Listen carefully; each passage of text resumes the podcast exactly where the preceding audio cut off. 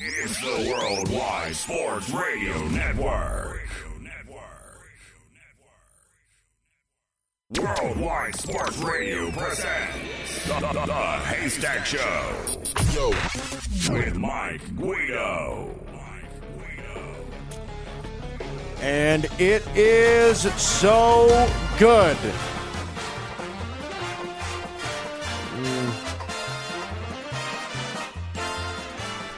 Yep. We're gonna celebrate. Yeah, could have seen that coming. You knew. You knew what it was gonna have be. seen that coming. You knew what it was gonna be. Yep. You're darn right about that. Welcome to the Haystack on the Worldwide Sports Radio Network, iHeartRadio, TuneIn Radio, uh, WorldwideSportsRadio.com, Facebook Live, Twitter, Periscope. We're everywhere. You're in the right place. Number to call 631 676 2968. That is 631 676 2968. Call us up, join the conversation. This is the Haystack on the Worldwide Sports Radio Network. I'm Mike Guido. He's Evan Mazza, my producer. Good to have you in here on this Tuesday. I feel like crap today. Um, I really do not feel good, so we'll see how this goes. Um, again, if, if we if we cut it short, I apologize. I apologize also for the late start. Uh, it's been a really tough couple of weeks. Uh, you know, I got, a few weeks ago I started feeling like I was going to be able to get back into things, and um, I guess a couple of things, uh, a, a couple of shifts in my, I guess I'll call it treatment. Um, have have taken place, and in the past couple of weeks, uh, it has just I I really have not felt fantastic. I still don't feel good today. Um, so again, we're going to see how this goes, but we do have a lot to cover. Um, one minute. We'll take it one minute at a time. You know, one day One- at a time, one minute at a time, yeah, more like one second. one second at yeah, one second at a time. Uh-huh. Yeah. Um, but okay, no, we've got we we do have plenty to cover today. Uh, anything that I don't get to today, I'm sure I'm going to get to on Thursday. I will not be here tomorrow. Um, again, more uh, medical crap, I guess you can call it. That's basically what it is now. Crap. It's driving me crazy. Swear to God, it's it, it is frustrating as all hell. But um, anyway. NCAA tournament that's fully underway. My bracket's actually doing relatively well. I've got four, It's doing well? I've got 14 out of 16 Sweet 16 teams. Um, so I'm actually doing pretty well uh, in the bracket. I was was the was the one guy. Um, I feel like I was the only guy that picked Murray State to beat Florida State. I did. No, I did. I did too. I picked Murray State to beat uh, to beat Florida State. That bit me. Uh, and I had another one. Which what was my other one? Oh, um, I had Villanova beating Purdue. The, those were the two games that I got wrong in the in the uh, in the Sweet Sixteen. But um, Purdue. Just I think Purdue dominated Villanova, didn't they? Purdue dominated. Yeah, Purdue dominated Villanova. Um, I, I got news for you. I I haven't lost. I'm I'm just I'm glad I haven't lost a Final Four team yet, and I almost did. You know, if if it With who? was a bad rim luck with Duke Oh, and UCF, holy cow! That Did that game- not take your breath away? that My goodness, That game was sensational. That game was amazing, Uh-huh. unbelievable. I understand, and that, and and and we're going to talk about Zion in a second. Uh, but my final four is Duke, Gonzaga, North Carolina, and Tennessee. No Kentucky. No Kentucky. No Kentucky. I got um. Well, yeah, I have North Carolina beating Kentucky. Right. Um, and then my national championship is Duke, North Carolina again, and then I got Duke. Um, but again, my bracket's actually doing relatively well. Who would have thought that every nine seed would advance? Every single one. Every nine seed advanced. Crazy. And then there were three five uh five twelve upsets. Three. The only five seed that advanced was Auburn. That's it. Yeah, Baylor. Every other 12 seed advanced. Oregon Baylor- advanced, Murray State advanced, and um, Liberty advanced. in terms of nine seeds, Baylor beat Baylor won. Baylor beat Syracuse. UCF beat VCU to get to Duke. Yeah, UCF Uh, VCU I think was the only one I got right hmm. out of the out of the eight nines.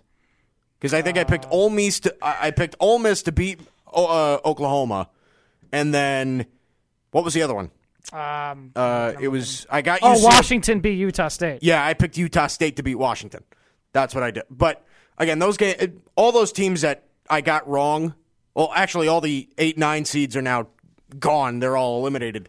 Um, Or UCF. my can. fiance and I, I, there's a real shot at this happening as a dark horse for the title. My fiance picked Auburn to win the whole thing.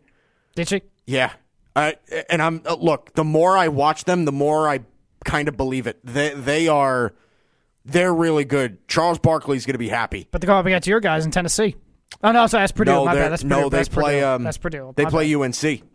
They play North Carolina. Yeah, that's Purdue. My bad. But uh, I'll tell you what, Auburn's got a real shot at beating North Carolina. I, look, there, there is not a one seed this year, and even Duke, with as much star power as they have, they, they are not untouchable. They can they can lose. They can lose. They almost lost to UCF, and they were a nine seed.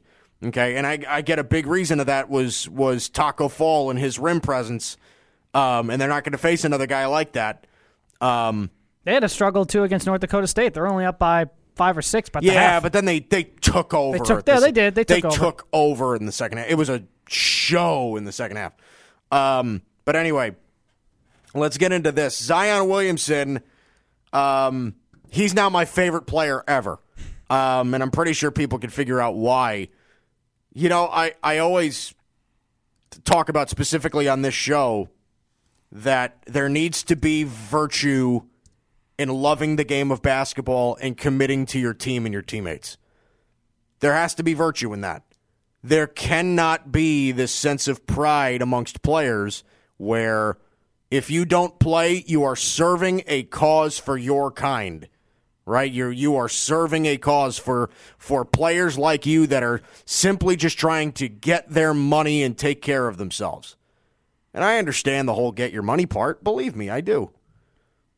But there has to be virtue in making a sacrifice for the cause that your team is trying to accomplish. Zion Williamson did that. Zion Williamson did not care about his injury risk. In fact, what have we seen in the past couple of weeks? Actually, I'll even expand that. In the past month, how many times have we seen players that are preparing for the NFL or the NBA draft or whoever that have gotten hurt while working out. Players get hurt while working out. Jeffrey Simmons got hurt working out. I mean, these these things happen. You're in the gym, you're lifting weights, you pull something, oh boy, something doesn't feel right. You feel a pop. I've said this a million times. It doesn't matter if you're playing, you're practicing, you're working out, you're doing anything. Athletes that are at this caliber get hurt. And it is just, it boils down to science. It boils down to science. Usually, players get hurt. I'll tell you why athletes get hurt, and I've said it before athletes of this caliber get hurt very often simply because their bodies are so tight. When your muscle fibers and, and your tendons and everything like that are stretched to to the maximum extent, right? Which gives you that that that incredibly strong, athletic, lean figure, right? And that stature. It's just when your tendons are pulled that tight, uh, of course they're they're they're more likely to snap, right? If you take a a piece of string and you dangle it like this, right? Which is kind of like my muscle tendons. If you dangle a string like this and try to cut it with a knife, you're not really going to have that much success. But if you, me and Evan are pulling a string like this, and we got and we have oh, this this massive amounts of tension on this piece of string, we could probably break it with our finger. It's just that simple. Athletes get hurt. They do. Zion Williamson is 285 pounds. If he went to the NBA today, he'd be the second heaviest player in the league next to Boban. He'd be the second heaviest player in the league if he entered the league today. The kid's a physical specimen, okay? his body is so strong that he burst through a shoe. And you know what? He came back and played regardless of the risk. He said himself right before he came back. He said, "No, I want to play." Right. He pretty much he essentially said himself, "I want to play." Yeah. Because when because And not only did he do that, but he called out the people that said that he shouldn't. And that's the part that I love about this kid. Zion Williamson cares about what his team, and quite frankly, himself, what they're trying to accomplish.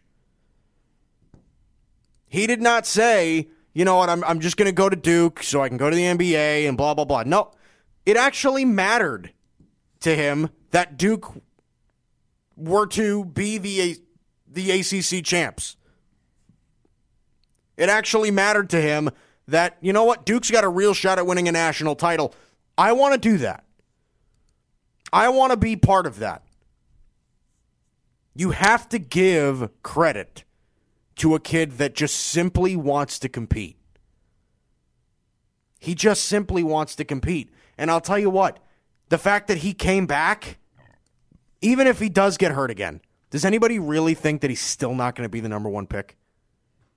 Seriously. He still no. He he he still would have been the number one. Probably still would be the number one pick even if he didn't come back. I'll I think tell I, you, I think I agree with that. I'll tell you how much injuries, and sometimes injuries do plague players. They do. I'll tell you how much injuries plague players for the majority of them. Let's just take first round talents, for example. Montez Sweat, who is a probably a top five pass rusher in this year's draft, right? Yes. In the NFL, was diagnosed with a heart condition, and he's still projected to go in the top 15.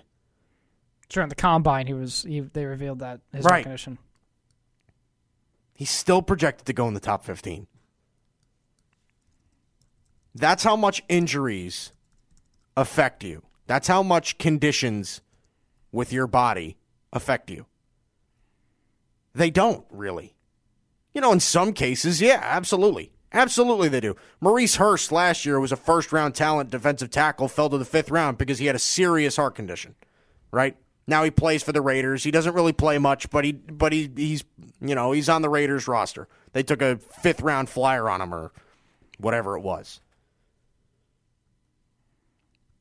But Zion Williamson is the most hyped, and to be honest, probably the most gifted college basketball player that we've seen in a long time. Probably the best NBA draft prospect since LeBron.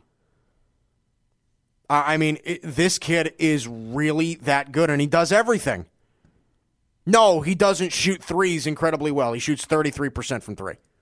Right? He doesn't take very many. He only takes two a game. Okay, his field goal percentage overall, despite shooting 33% from three, is about 68.5%. He shoots 75% from inside the arc. That's absurd. And he's the biggest, strongest, fastest player in college basketball. To close out the UCF Duke game this past weekend, he dir- he went directly at the largest guy in basketball period, not college or pro, in Tacko Fall of UCF, who is seven foot six. Seven foot six, and I'm sure he weighs somewhat of uh, probably about 300 something pounds. Because if you're seven foot six, y- you got to have some weight. Zion took him on one on one and won the battle. And Zion's a foot shorter than him, Tacko Fall is seven foot six, two hundred and seventy pounds. 270. So Tacko Fall's actually lighter than Zion Williamson. Lighter. But if you look at Tacko Fall, he didn't look like a small guy. He didn't look tall and scrawny. Uh, Tacko Fall's pretty ripped. We talked about yesterday on Chalk Talk how big his how big the fact that he got fouled out because he probably he might get that rebound that Zion misses. Oh, he doesn't. He, Barrett- he might not get that rebound. He was definitely going to get that rebound. Him Uh, fouling Mike- out of that game was crucial. Might get the rebound. That might not. Yeah, but might get the rebound. He he was going to. He was going to get that rebound, and it led and it led R.J. Barrett to the opportunity to, to get that board and, and put that back, right? And yeah, it was bad rim luck. But I, I, I was thinking I was thinking this weeks ago when the ACC tournament started. Right when the ACC tournament started and I saw Zion walking out on the court, I was like, you know what? That I just I just grew so much respect for this kid that unless I'm the Phoenix Suns, just because it, it I it, You think they should take Ja Morant? I think the Phoenix Suns specifically should take Ja Morant just because they are in desperate need of a point guard. That is the only reason. I think Ja Morant's a better fit in Phoenix, and I think they could get away with it at number one if they do get the number one pick. If you are any other team, whether you're Cleveland or whether you're the Knicks or any other team, does not matter. You are picking Zion Williamson number one overall. You're picking him number one. And I, look, I, I, I want to, I want to clarify something really quick. Okay. I, I, I am a guy that believes that special is something that you see. I cannot believe some of the people that I see that I hear, including some people on this network. You know who you are. that they don't. Uh, Zion Williamson can't play bully ball in the NBA. Who in the NBA is bigger than him? Who in the NBA is more athletic than him? Zion Williamson is not the most dominant player in college basketball. He is the most dominant, and, and I'm talking about physically. He is the most dominant, physically dominant player in basketball in the world.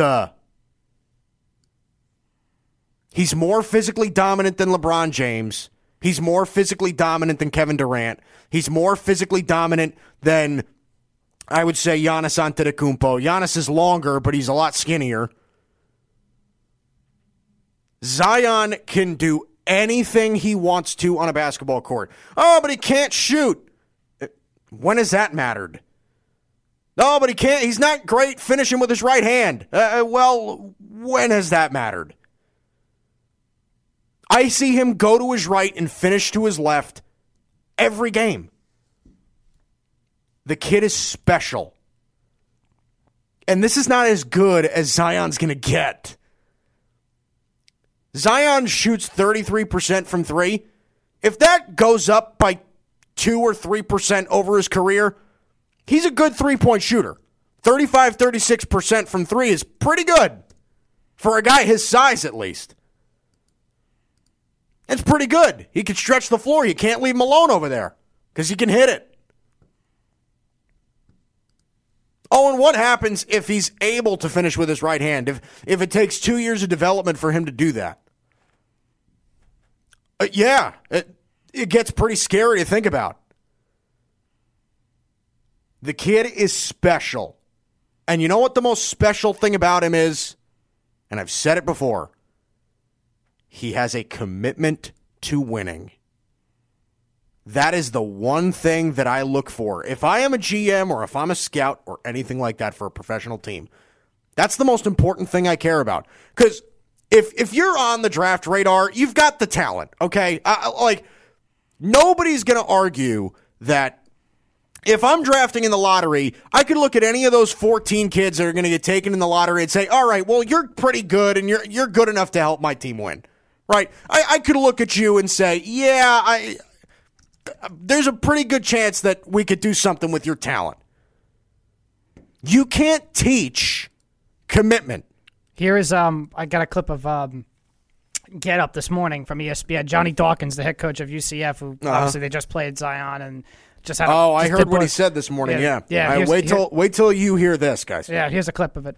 He receives a lot of you know notoriety. He was better, and that's rare for me. Usually, you, there's somewhat of a, a letdown when you see the player after you've seen so many highlights and you've seen you read so many articles, he was better than advertised, and and that's the first thing that stood out. And then his will to win.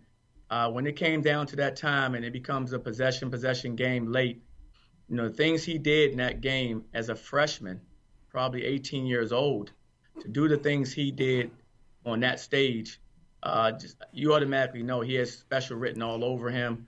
At our level, on the next level, it's not going to matter. That young man uh, is going to be great. I mean, he's I've watched him shoot. His shooting's only improved throughout the season. He's a better three-point shooter. He went three for seven against us. Uh, stepped up and made big shots all night. Uh, I, I, can't say enough good, positive things about he and, and coach and what, what they're accomplishing because uh, he's he is truly. I, I think he's going to end up being a Hall of Famer when it's all said and done. Hall of Fame. Hall of Fame. That's high praise. Oh, but look, but that's we got a long way to go before we get I to that point. I, I am. We got a long way to go. Look, I, I understand that that the claims about him are very far fetched. Okay, and I'm going to leave it at this. Okay, I was I got into a conversation with my uncle about. Um, we were talking about the tournament, um, and he was talking about St. John's and how St. John's really just blew their chances of even after they got in. They blew their chances of of you know really getting in after losing to Arizona State. Right. Um, and it was kind of like we were talking about guys like Chris Mullin and and and Ewing uh, with Georgetown and and you know at Barkley at Auburn and everything. Like we we were talking about like some of the greatest college basketball players ever. And I told him like, look. even if he doesn't win a national title, Zion Williamson is going to be on that list. And he's like, well, he would look real good in a Knicks jersey. And I said, look, I'm going to tell you right now, and this is just a prediction, okay? If Zion Williamson were to go to the Knicks, he would end up by the end of his career being the best player in their history. Better than Ewing? Better than Ewing. I, I, I look, Zion Williamson. Better is, than Frazier? Uh, uh, yeah, yeah. Well, well, I think Ewing's already better than Frazier, but um, but you, I, okay, fine. No, I'm just I'm just listing out Ewing, some of the great Ewing, players I think, yeah, yeah. It, it, Patrick Ewing, the best. Ewing's Ewing's the best player in their history, and I think he'd be better than Ewing. And I know that that's high praise, and I know that that's far fetched. I, I, just don't want to. I just don't want to put too much on it. At the end of the day, he is only 18 years yeah, old. but but that's the thing. But that's the thing is, there's already is. I know there already is, but I think Hall of Famer and being the best player in a, a Knicks history. While we now look, I, we do criticize that we do. I'm not I'm, gonna I'm not gonna say he's gonna be better than Jordan. I'm not gonna say he's gonna be better than LeBron or any of those guys. But I well, you've already said guy, he's the, the kid's best. gonna be franchise changing. You've I I do agree. That's that's the potential franchise changing. I, and but think about do, this too. You, he's if he goes to the Knicks, if he goes to the Knicks, the Knicks are back. The Knicks are back on the map. They are finally back into relevance, right? The, even if Zion Williamson turns out to be half the player that he thinks he is, the guy is just flat out box office. There are going to be free agents in the NBA. They're going to want to go play with Zion. And he hasn't played a game in the NBA yet. LeBron wants the kid. Yeah, I, like, I, the, then if the Knicks were to get, and, and I, I guess this is true for any team that gets him if the Knicks were to get Zion Williamson, the Knicks are back. And the NBA, and this is why I think you know oh, be, the Knicks, it very well could be possible that the NBA could rig the lottery this year to make to to, to give the Knicks the number one pick. Well, it would be such a Knicks thing to do to botch it. You know, they, they'll end up taking like Nassir Little or something like that with the first overall pick. But I mean, if Zion goes to New York, there are going to be billboards all over the oh city, all over the town of him. Oh my God! He, New York City would be renamed Planet Zion. That, like that New is Zion City. That's what I'm saying. Is is it will be? Oh my gosh! New Zion City. And I honestly hope it happens. I really do. I I, I hope. You know, I would love to have him be a Cleveland Cavalier, but I know, if, right? But if the Knicks do get the number one overall pick, I I'd watch the Knicks next year. I would. I can't stand watching the Knicks now because they're so freaking bad and irrelevant. But I'd watch the Knicks next year if they were to get Zion. All right. So uh, actually, I want to play this one little clip because you mentioned right. you mentioned then we got to go to break. You mentioned the Cavaliers. Mm-hmm. Uh, if they don't get Zion, you might get Ja Morant. Now, this is last week I, on Get Up. I wouldn't want that. Jay Jay Williams talked about. I played this last week on Chalk Talk. Jay, I want to get your opinion on it because I like Collin Sexton. I, I, I think he's fine as a point guard. But this is Jay Williams and what he thinks and how Morant tra- maybe translates better than someone like Zion. To the Zion NBA. Williamson is the biggest celebrity in all sports right now. I don't think any GM will pass on him for the first pick in the draft. But Ja Morant's game potentially will translate to the NBA better. Let me tell you why. Because he's a combo guard. Think about all the combo guards that we see in the NBA right now. Now, some people can say, Yeah. hey, he doesn't have the strength of Russell Westbrook, but he's having a better sophomore year than Russell Westbrook had at UCLA.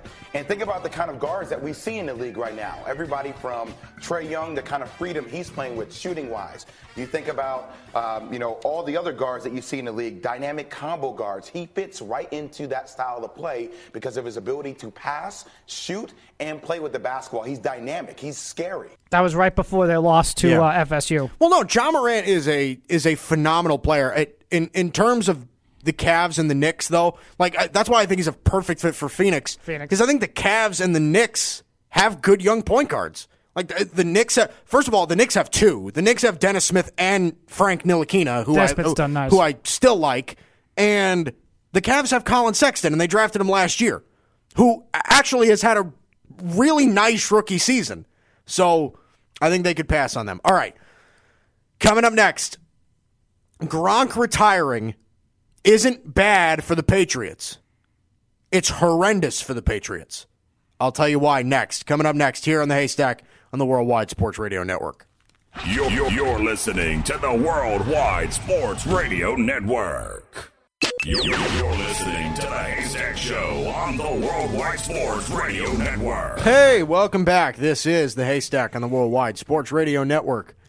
I'm Mike Guido. He's Evan Mazza, my producer. Good to have you in here on a Tuesday. Again, we're going to take this minute by minute just because I really don't feel good. And, God, eh, just to kind of describe what this is like, um, I, I don't know if anybody has ever had what I've had before, um, and I'm sure plenty of you have, but um, it just kind of feels like this. It's like a constant chest pain. You know what I mean? It, it, it kind of builds up your anxiety and everything like that. It gets pretty sharp and intense at certain points. Um, usually it goes away after like a minute or something like that, but um, I don't know. It just it gets pretty intense. It gets pretty tough to to get through. Um, but we're working towards it. Uh, okay.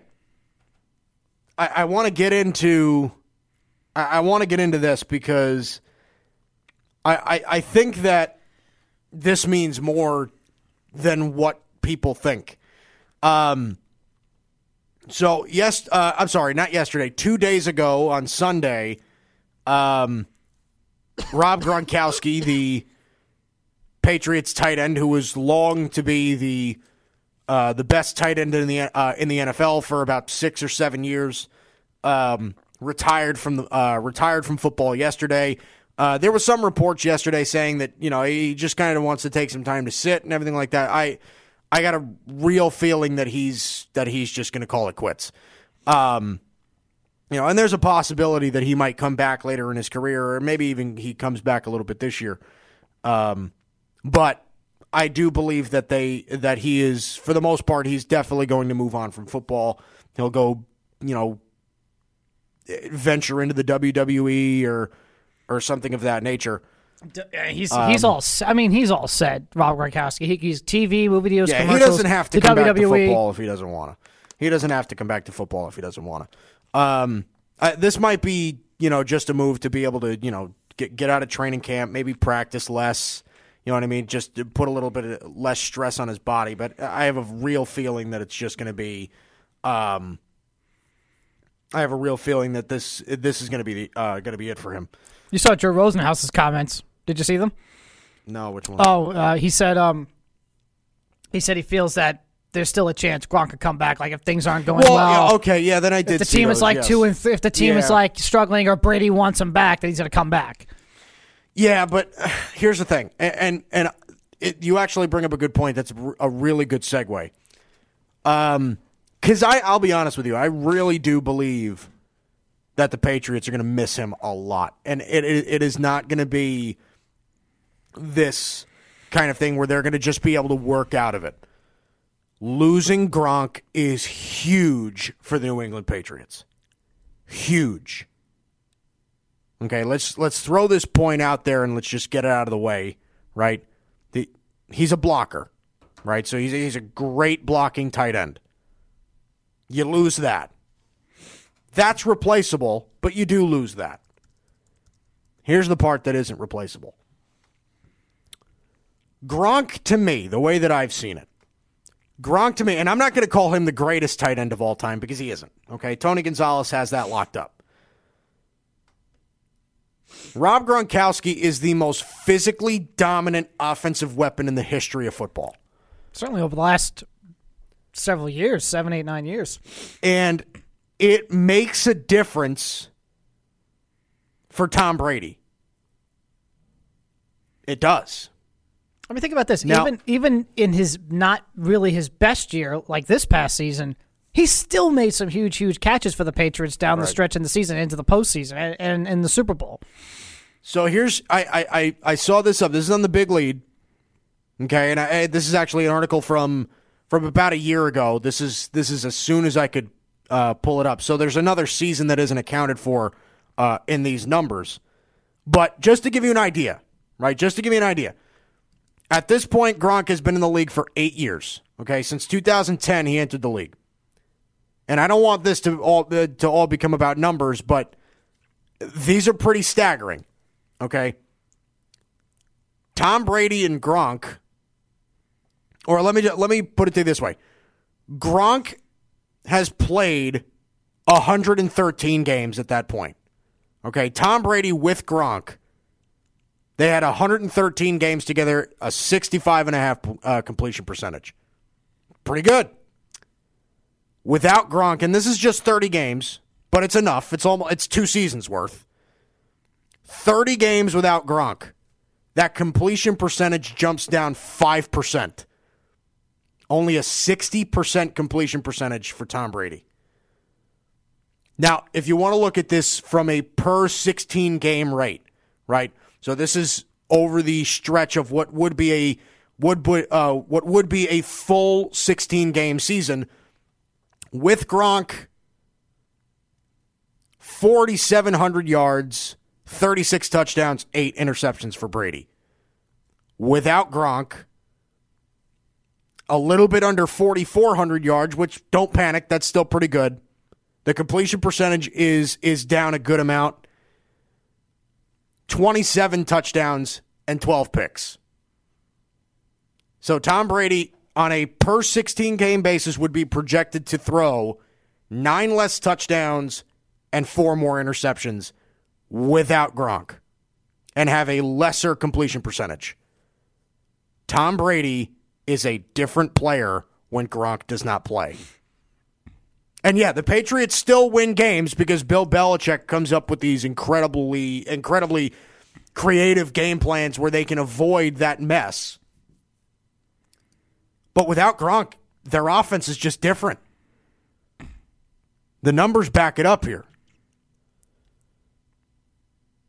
Look, I, have I've said this before, and, and and this is part of the reason why I don't believe in, you know, oh, you could just you could just plug and play. You know, yeah, I, I, I agree with with the whole stance that, you know, Bill Belichick could could take lesser players and make them not seem like lesser players, not not necessarily turn them into great players, but make them feasible.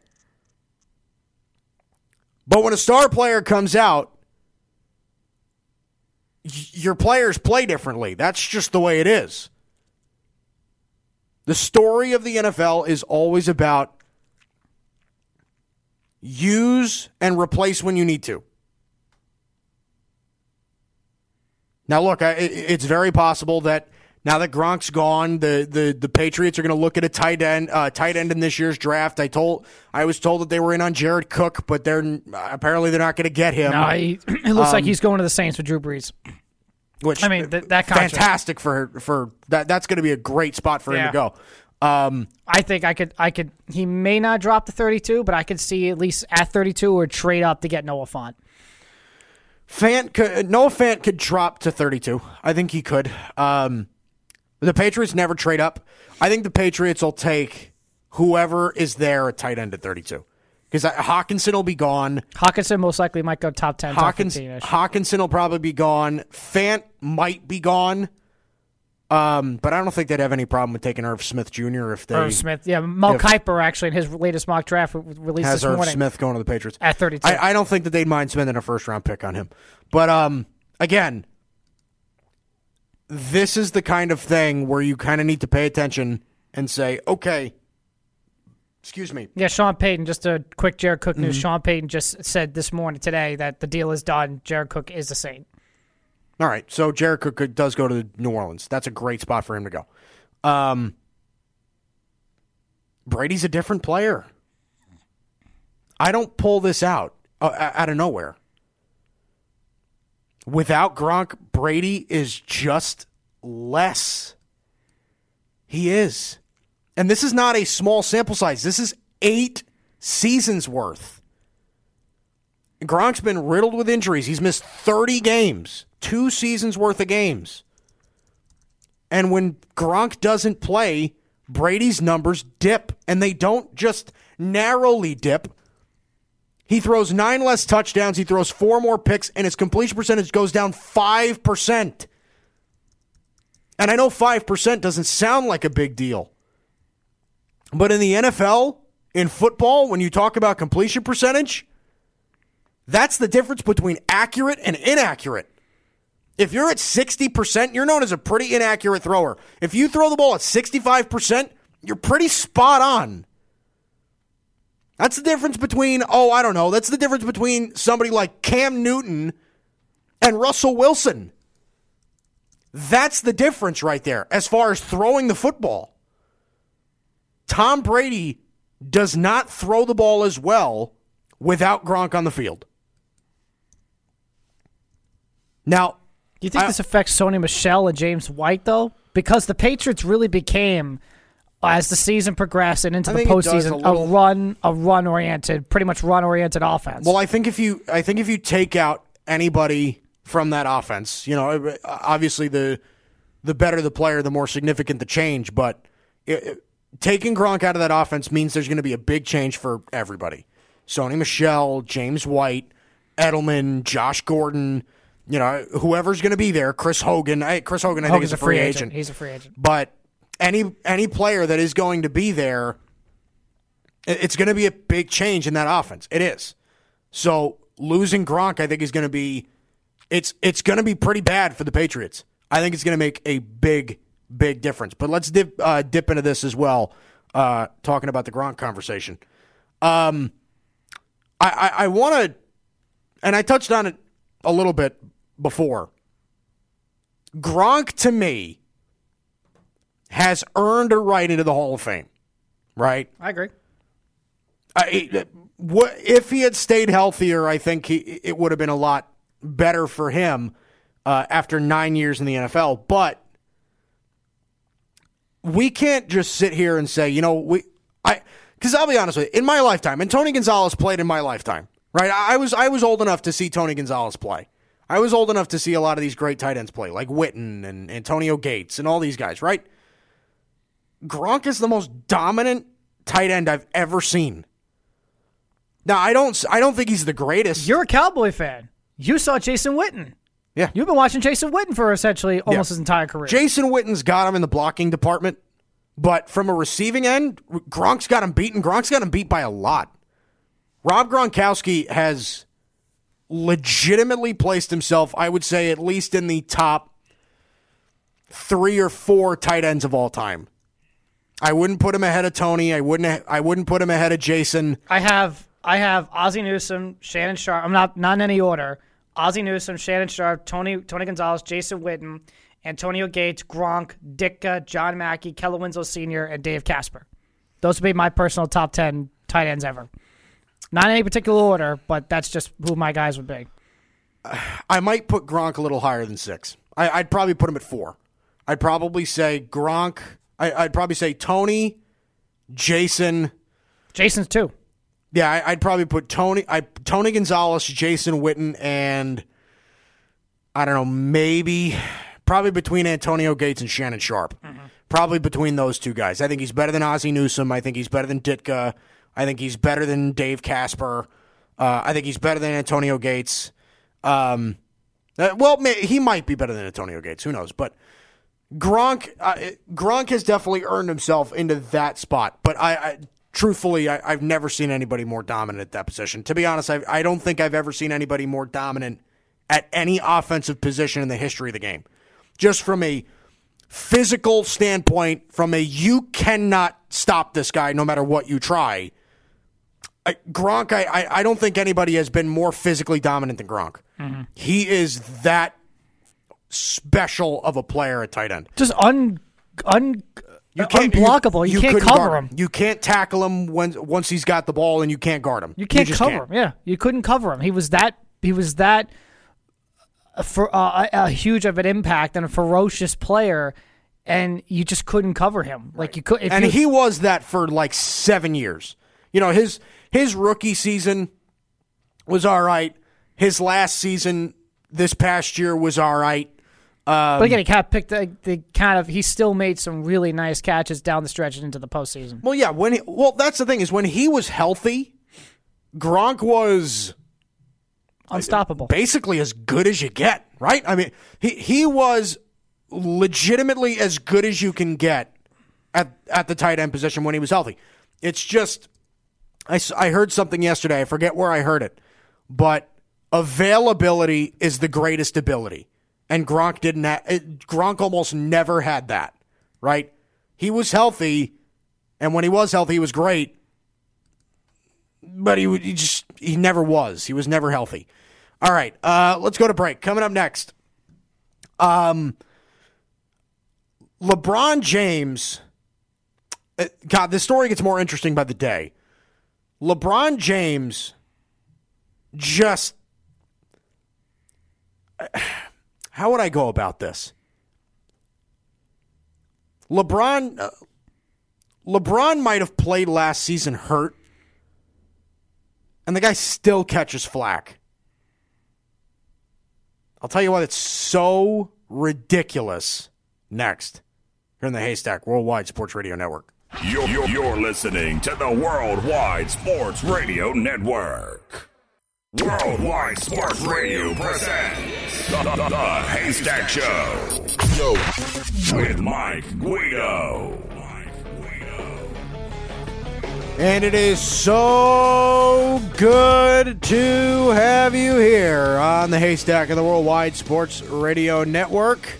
iHeartRadio, TuneIn Radios, Worldwide Sports Radio Network.com, Facebook Live, Twitter, Periscope, Spotify. We are everywhere. You're in the right place. Number to call 631 676 2968.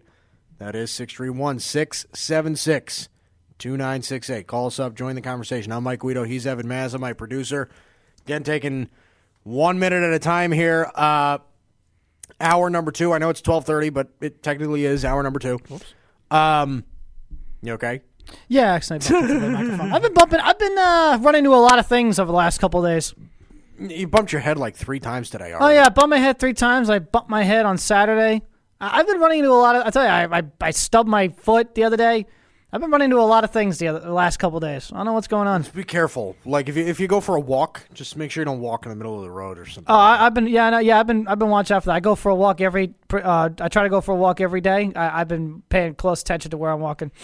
Oh, that's another thing. I, You know, I've been I've been trying to do that too. I, I, I and I think I've succeeded. I've actually gone for a walk. I think every day. it, that's it's a, that's actually really good for especially for you just to kind of just since it is anxiety just to Helps you my know, stomach. it helps your stomach kind of calms yourself down plus it helps it's been really beautiful like like recently last, couple- last oh, week yeah. or so Yeah. it's been really nice You telling me? it's kind of cold still out but it's really nice Yeah. Yeah. No, Overall. I'm with you.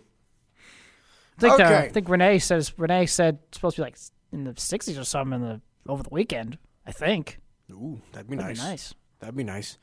Uh, okay, so I saw something, and I'm pretty sure that most people did. Uh, LeBron's physical trainer, um, forget to get, I forget exactly what her name was. It was some woman. Um, basically posted on uh, posted on Twitter. Uh, it was a picture of her, and it was a picture of LeBron saying, um, there's an Instagram post I believe "Was it Instagram?" I believe so It was. It, it basically was saying, you know, it. LeBron's injury Here it is. should have held him out for like six months, and he was back in six weeks. I got the post for you. Her name is um, Dr. Karen Gilbert. Uh, she, Dr. Karen Gilbert. I, hope I'm pronouncing her last name right, but Mm, good Dr. enough. Karen Gilbert. All right, Uh, it's a uh, read it for me. You It's a got- picture of her and LeBron. She says, um, as a personal trainer for 27 years, I've had the good fortune to work with some of the top athletes in the world. Then came LeBron James. I want you all to know how bad his injury was and is, the pain he endured, along with his amazing trainer, Mike Mancias. Again, I hope I'm pronouncing his last name right. Mike, Man- Mike, Man- mm, Mike, Mike Mancias. yeah. He was on the court in six weeks, and it should have been six months. Unselfishly, he endured pain, pain, pain. He did not want to let the Lakers down, the fans down, but I know what he went through. I learned about determination, the will to win, how to get the job done. He is a force to be reckoned with. LeBron James. Um, yeah, that's the post. Hashtag LeBron James. Uh, hashtag Lakers. Hashtag basketball. Hashtag LeBron. So that was that was the post. Oh, So you know, here's my here's my biggest takeaway from that.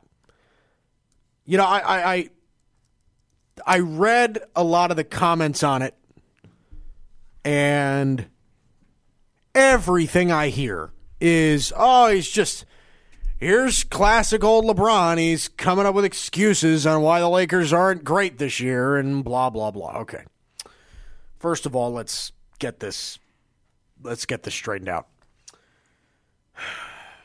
He can't win, can he? Because let's say this. Let's say LeBron didn't play for the rest of the year. Oh, well, see, he, he, gave up on the season. He didn't come back. He didn't play hurt. He didn't he didn't do any of that. He he gave up on his on his team and his teammates. See, that's classic LeBron right there. Things don't go his way. He just gives up. And then what would have happened if this post comes out? Oh yeah, now now he's making excuses for why he didn't play. Okay, so he did come back and play. He, he averaged 27 8 and 8 you know, this year. He still is. I shouldn't say, you know, was. Because he's still on.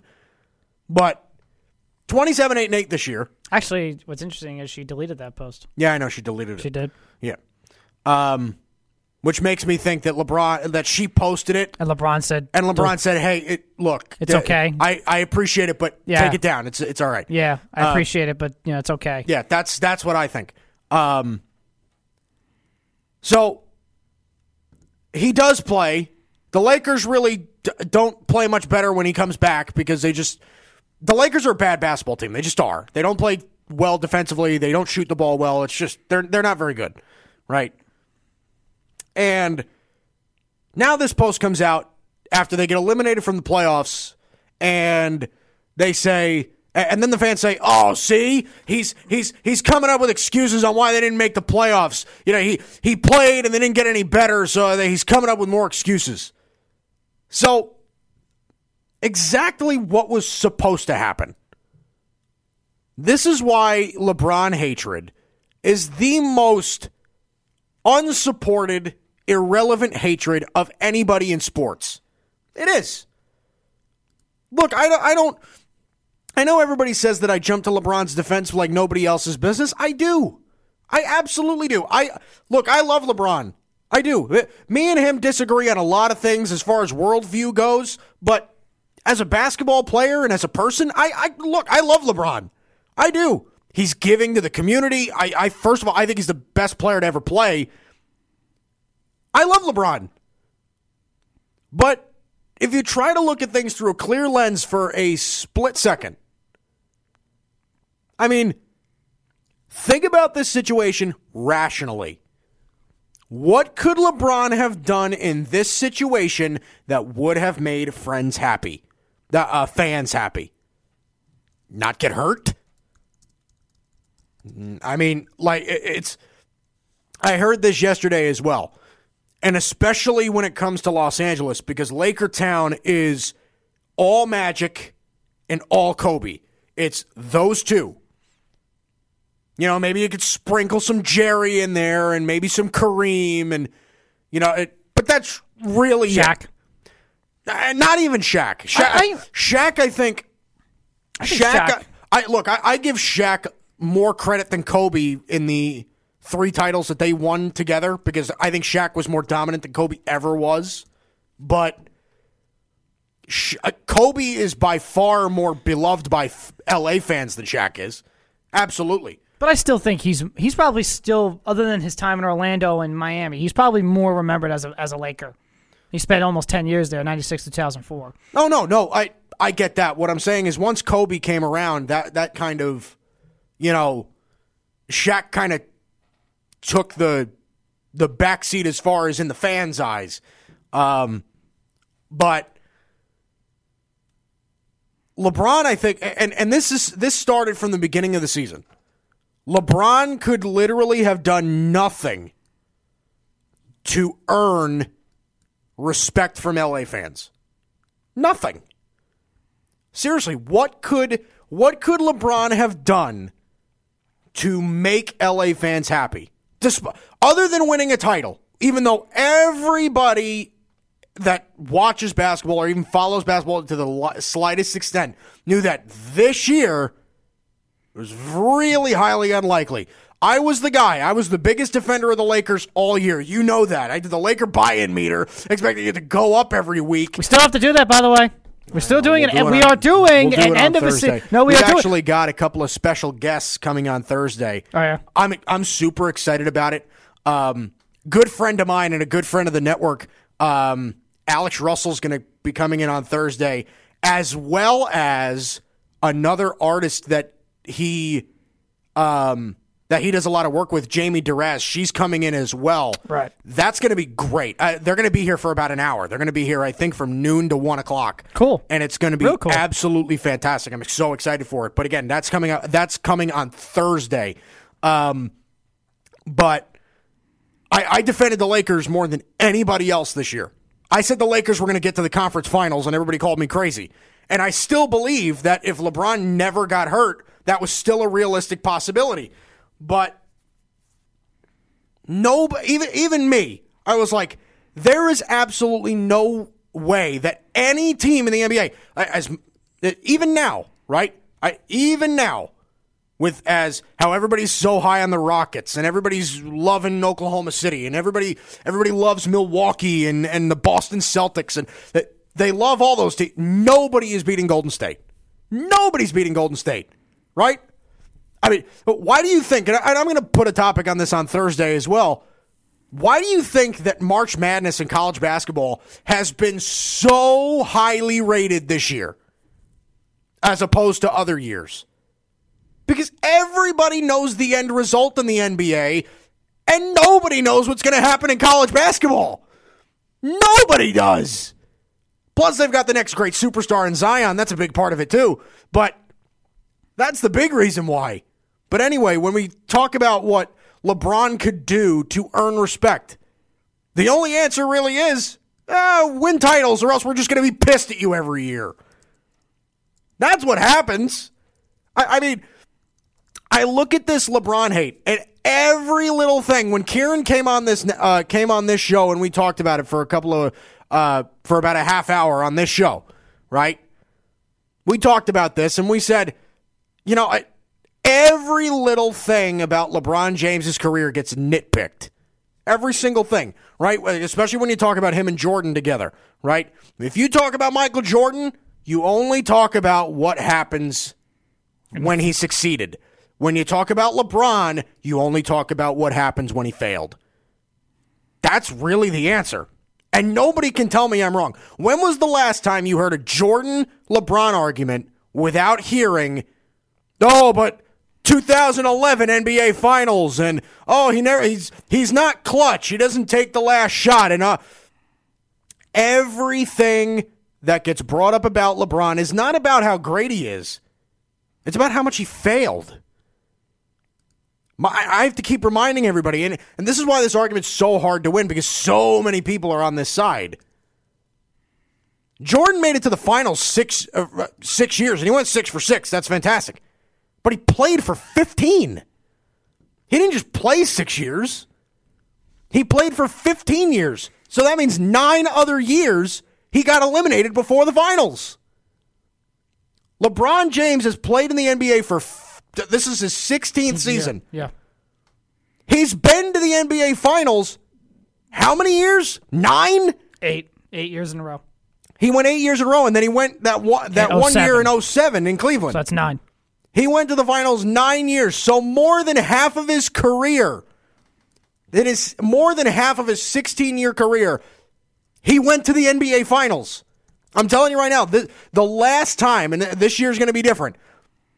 This will be the first time that I have not that I have seen LeBron uh, that I haven't seen LeBron James in an NBA Finals since I was in eighth grade. Since I was 13 years old, 2010, when it was Lakers Celtics, when it was when it was Pau Gasol and Kobe Bryant in their prime, right? Against mm. Ke- against Ray Allen, Paul Pierce, and Kevin Garnett I was a and Rondo. Like that, Celtics Lakers. You were eighth grade. You said when Kendrick Perkins was still the Celtics starting center. Glen Davis. Don't forget about Big, Big Baby. Big Baby Don't forget Davis. about my boy Glen Davis. right, exactly. Uh, I was in. You were in eighth grade. I was in eighth grade. I was 13 years old. This is 2010, right? June. 2010. You're a few. You're a couple years older than me. Um, yeah, I I was a sophomore in high school. Definitely, definitely sophomore yeah, in high school. Yeah, yeah, yeah. But see, that's the thing, is Jordan's been eliminated in the first round of the playoffs. LeBron hasn't. You never hear that side though. It's just this irrelevant hate that LeBron gets. It's almost like it's it's almost like an how uh, like a how dare you, like right. For, when we talk about the goat conversation, and this, this all ties back into Los Angeles. When you talk about the GOAT conversation, somebody says, oh, LeBron James is better than Michael Jordan. Oh, how dare you say that? How dare LeBron James be better than Michael Jordan? Right? In Los Angeles, same concept. How dare LeBron James be mentioned as better as better than Kobe Bryant or better than Magic Johnson? How dare you? How dare they? The Magic Johnson and Kobe Bryant are legends in LA. LeBron James couldn't earn their respect. He couldn't earn their respect if he tried. Even though I, the way that I see it, he's doing everything right. He's doing everything a Laker fan would love. Even after they got eliminated from the playoffs, you know what LeBron James said to that reporter after the game? He said, Look, there is such a thing as game gods.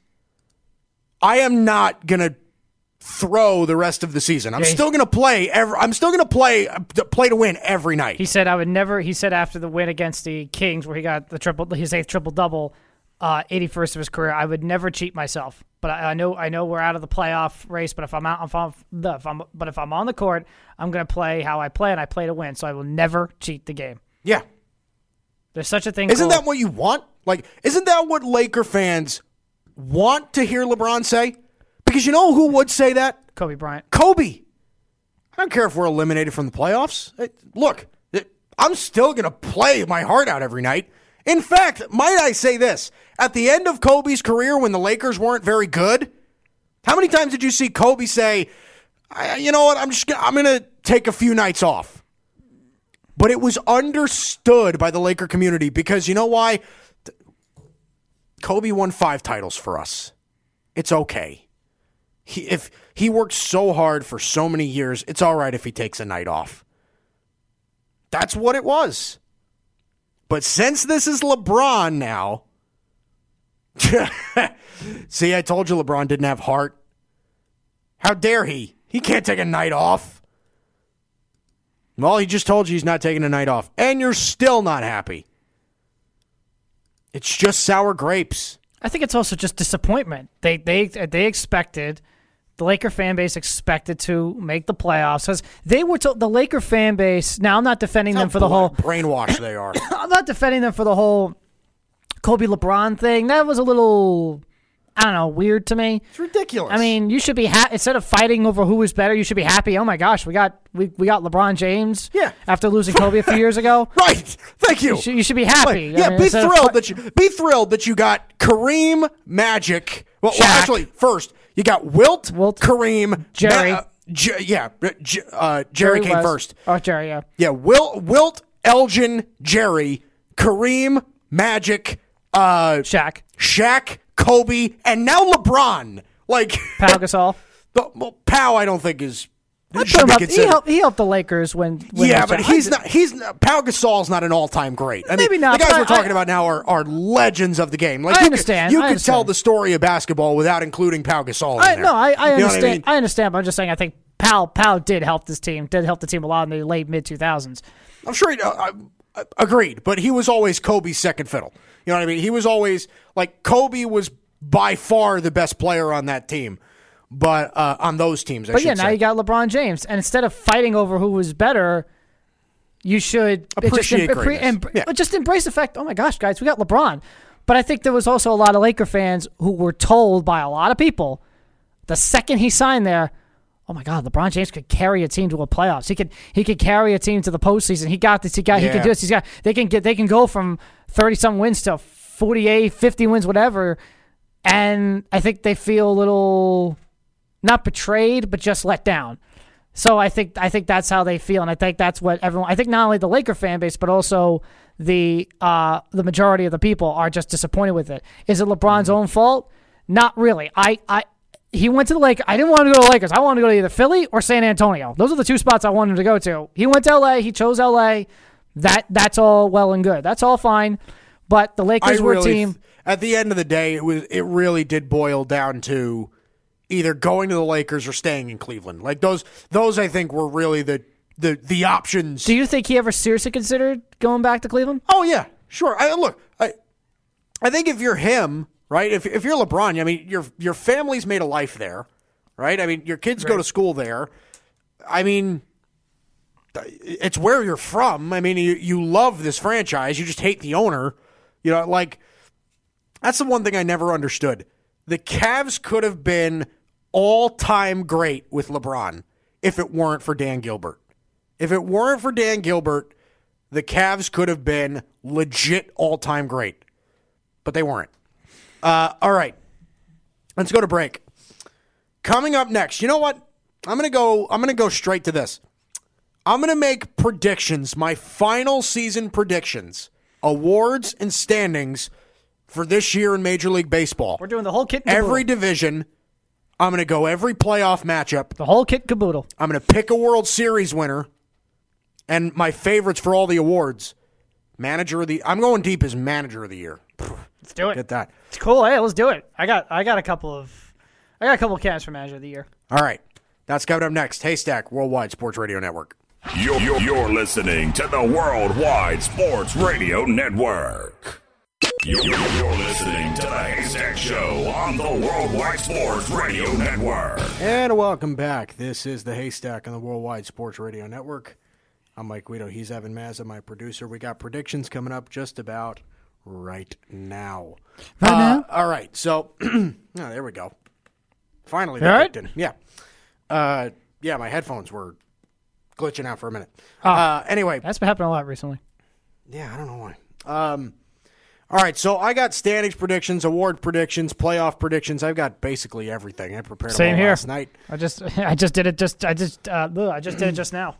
All right, so um, I'm gonna, you know what I'm gonna do? I'm gonna skip the division part, and I'm just gonna put where I, uh, I'm gonna put playoff seedings. All right, so the American League. Here's what I got. I got the Astros at one, the Yankees at two, the Indians at three, the Red Sox at four, and I got the Minnesota Twins at five. The Twins are maybe one of the more interesting teams to watch this year. They they're you they're either going to compete or they're going to be really bad. And the first three teams out in this order are Tampa, the Angels, and the A's. I, th- I, I think the A's are going to be one of the more overrated teams in baseball this year. I think they had a mm-hmm. nice run last year, but their, their roster still is not very good. Um, so that's that. So the American League, uh, that's the American League. The National League, here's the way I got the bracket shaping up the Cardinals at one, the Dodgers at two, the Atlanta Braves at three, the Chicago Cubs at four, and the Philadelphia Phillies at five. Um, and the first three teams out in this order are the Milwaukee Brewers, the New York Mets, and the Colorado Rockies, and then the Washington Nationals, who I have. Uh, there are a lot of people that have win- them winning the division and maybe even going to the World Series. I have the Nationals as the ninth best team in the National League. I do. I think they're going to miss. They're going to miss Bryce Harper, and it isn't even from a talent perspective. I think it's going to be a lot from the swagger perspective. There won't be that same energy in Washington anymore. So I have the Nationals uh, finishing ninth. Um, all right, so playoffs. Here we go. AL wildcard game, Red Sox and Twins. The Twins are just happy to be there. I'm going to take the Red Sox. So the Red Sox and the Astros will play in the ALDS, as well as the Yankees and the Indians. I'm going to take the Indians, and I'm going to take the Houston Astros. Uh, I'm sorry, I'm going to take the Yankees, and I'm going to take the Houston Astros to go to the ALCS. And guess what? Guess what? The, Yankees are in the World Series. The New York Yankees will head to the World Series Yankees are in the World Series. again. Again. All right, uh, the National League, the National League wild card game, that'll be the Cubs and the Phillies. I'm going to take the Cubs.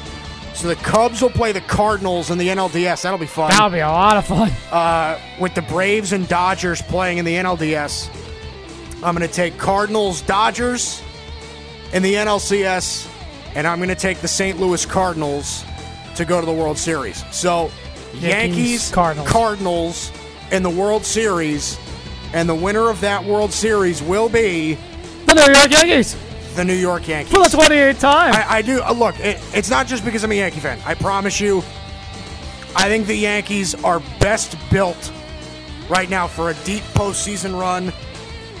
I think strong pitching staffs are going to have to deal with a really tough lineup that's just as strong.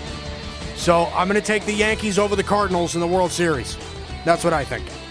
Uh, all right, so if we move, good old John Sterling. Yankees win! Good old John Sterling. All right. So let's go with the award predictions. These are a little less meaningful, but we'll go for it anyway. Let's start with manager of the year. Uh, I usually give I usually like to give this award out to, and I think the writers do too.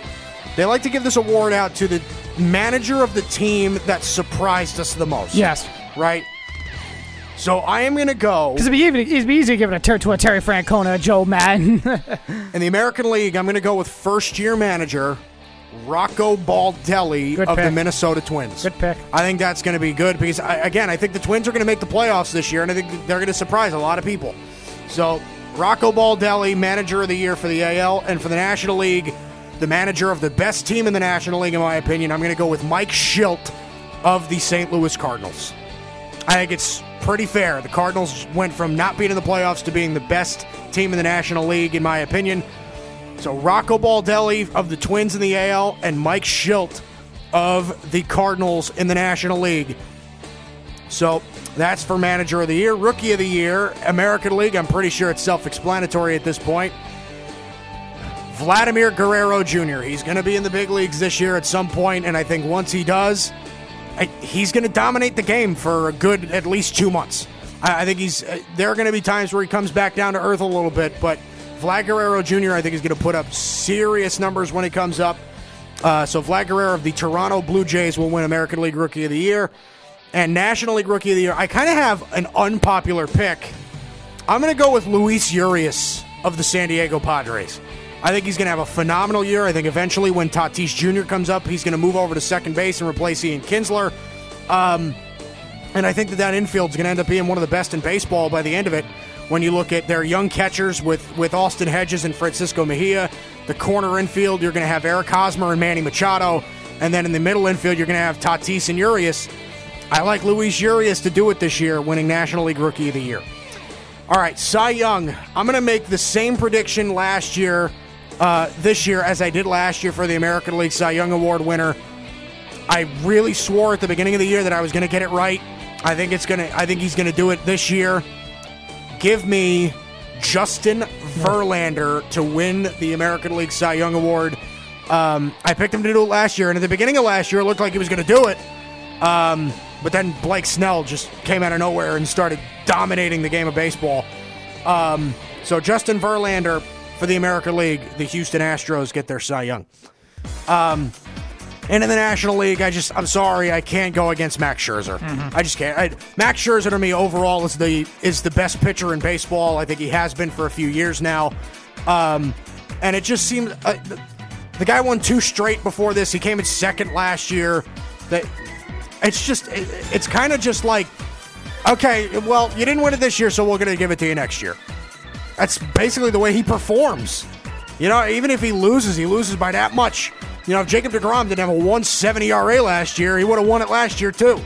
So give me Max Scherzer of the Washington Nationals to win the National League Cy Young.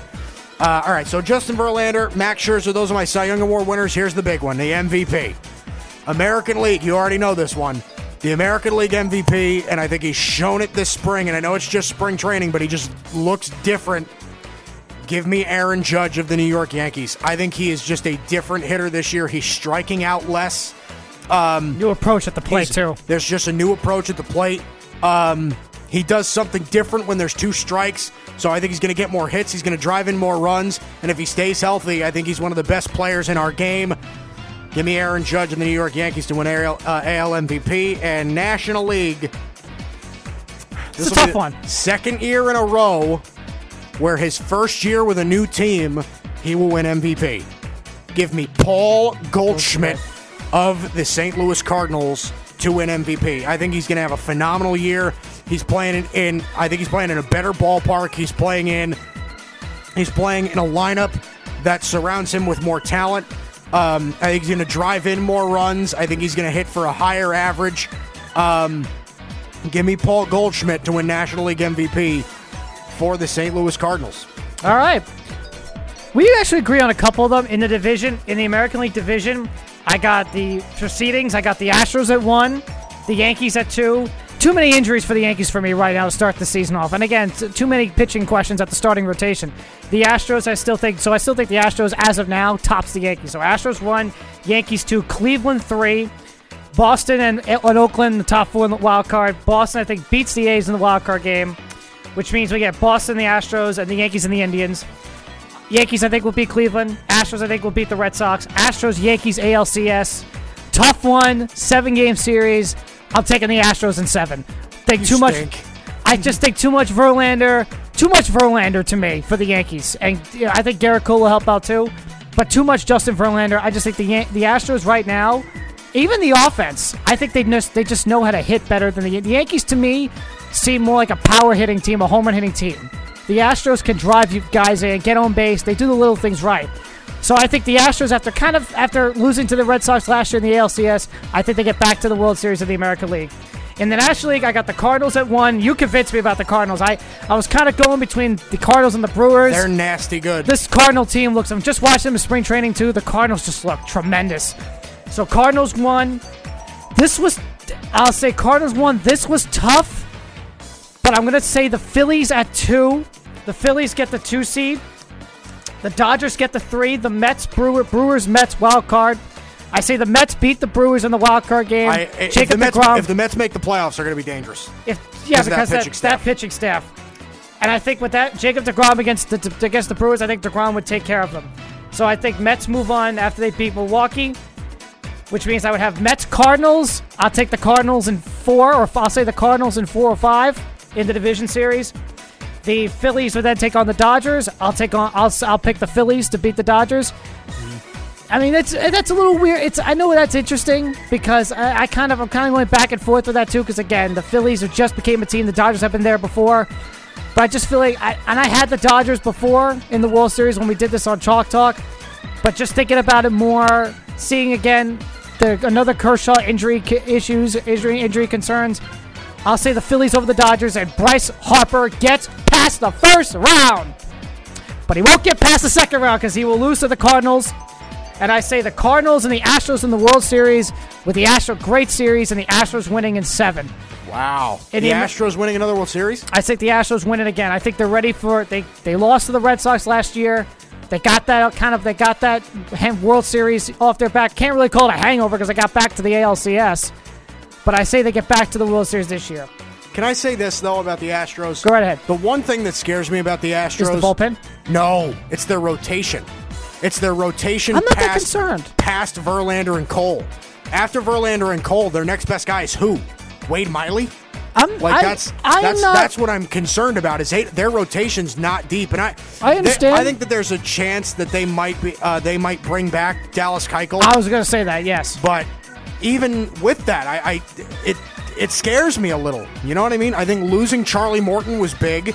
Not having Lance McCullers for the whole year, I think, is a big deal. I don't know. But the Yankees starting rotation scares me too. What's the true health of Severino? Can he be a true ace? Paxton needs to show he's an ace and also stay healthy. Tanaka needs to stay healthy.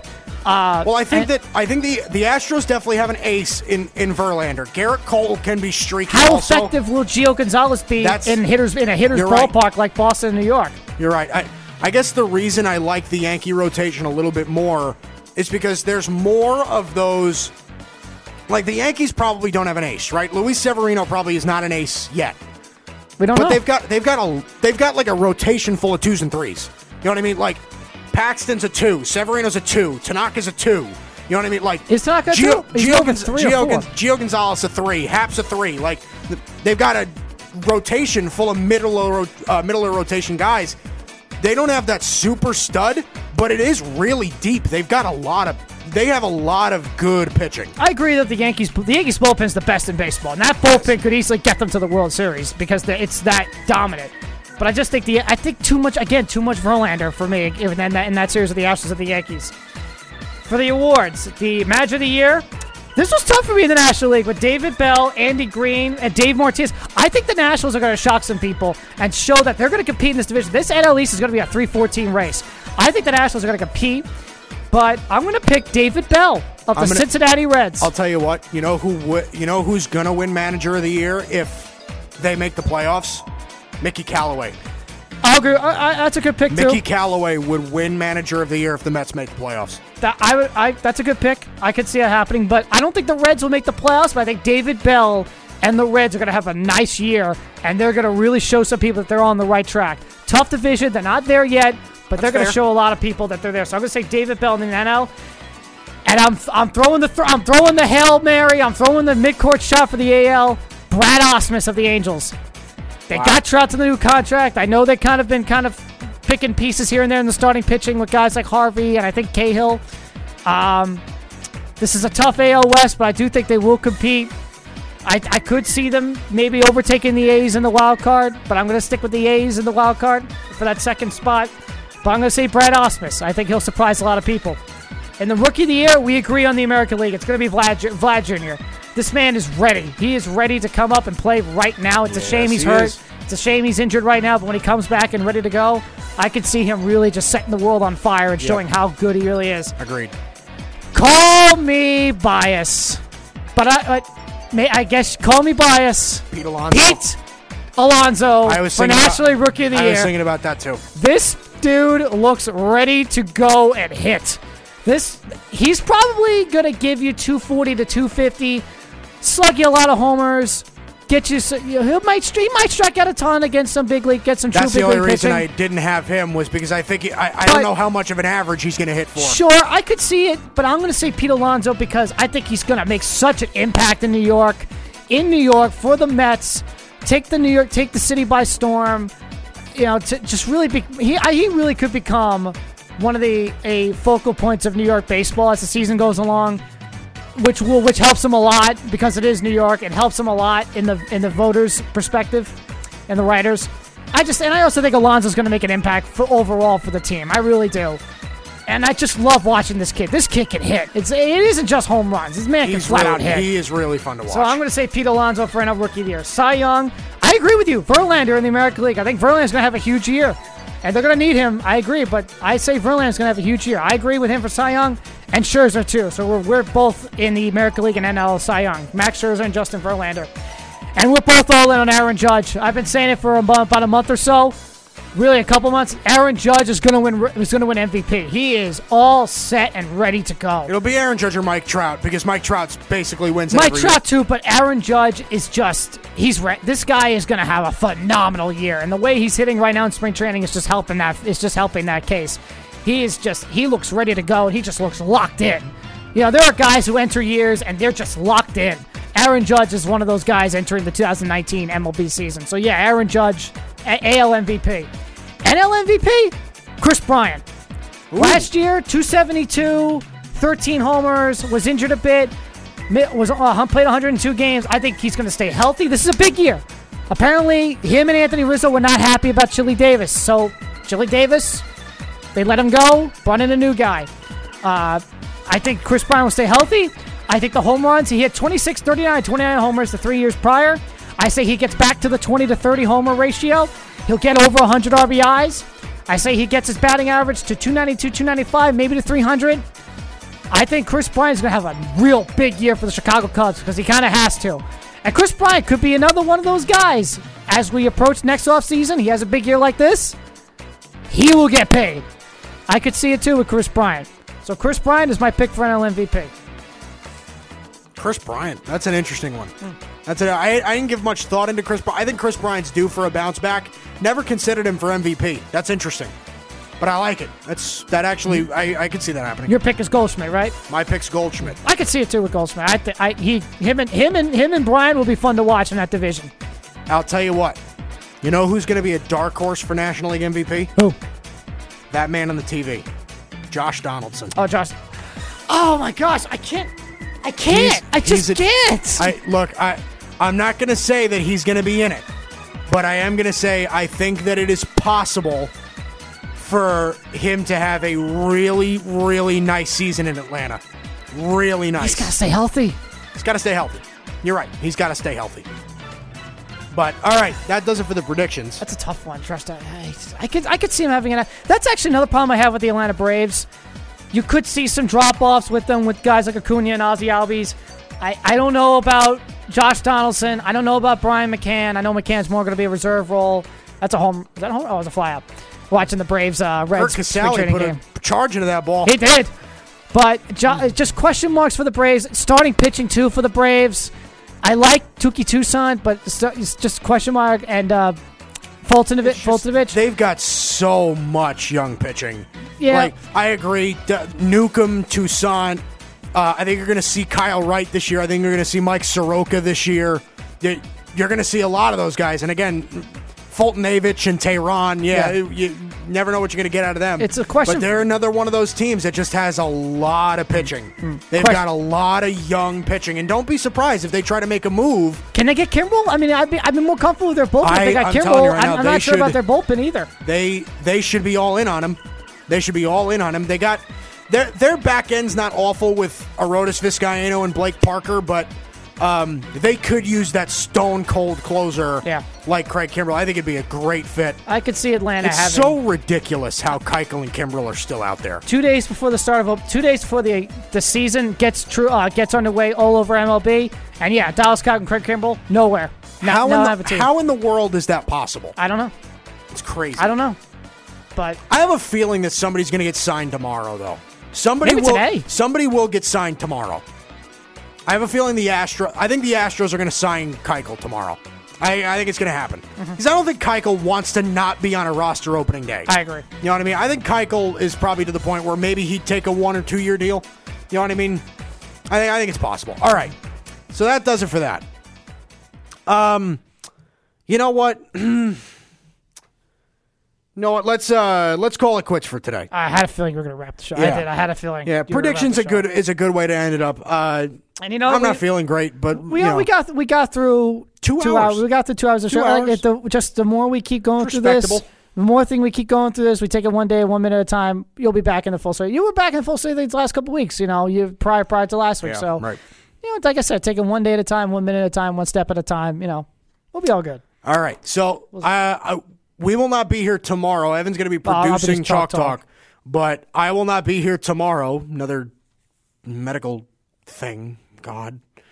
Um. Oh. That's a double. Who, who hit that? Uh. Derek Dietrich. Looks That- like that's another guy I think will help out the Reds. Derek Dietrich. I like the Reds. I really do. Their lineup's going to be good. I They've- like the They've got a lot of good pieces. They just that's another team that needs pitching. They do. Like they they're going to be banking on Sonny Gray. Luis Castillo, Sonny Gray, Tanner Roark, Alex Wood. Like a lot of guys they brought in. They, they're an improved team. I think they're going to be like fourth Just tough- I still think the Cardinals, Cubs, and Brewers are better yeah, than them. It's a fourth. It's a third. I think they're better than the Pirates, though. Third or, four, third or fourth place team in a real tough division with Yeah. Chicago, who That's could, the best division in baseball. Chicago, who could compete or maybe be 500. I mean, I'm not entirely sold on the Cubs. I, I do have them missing the playoffs.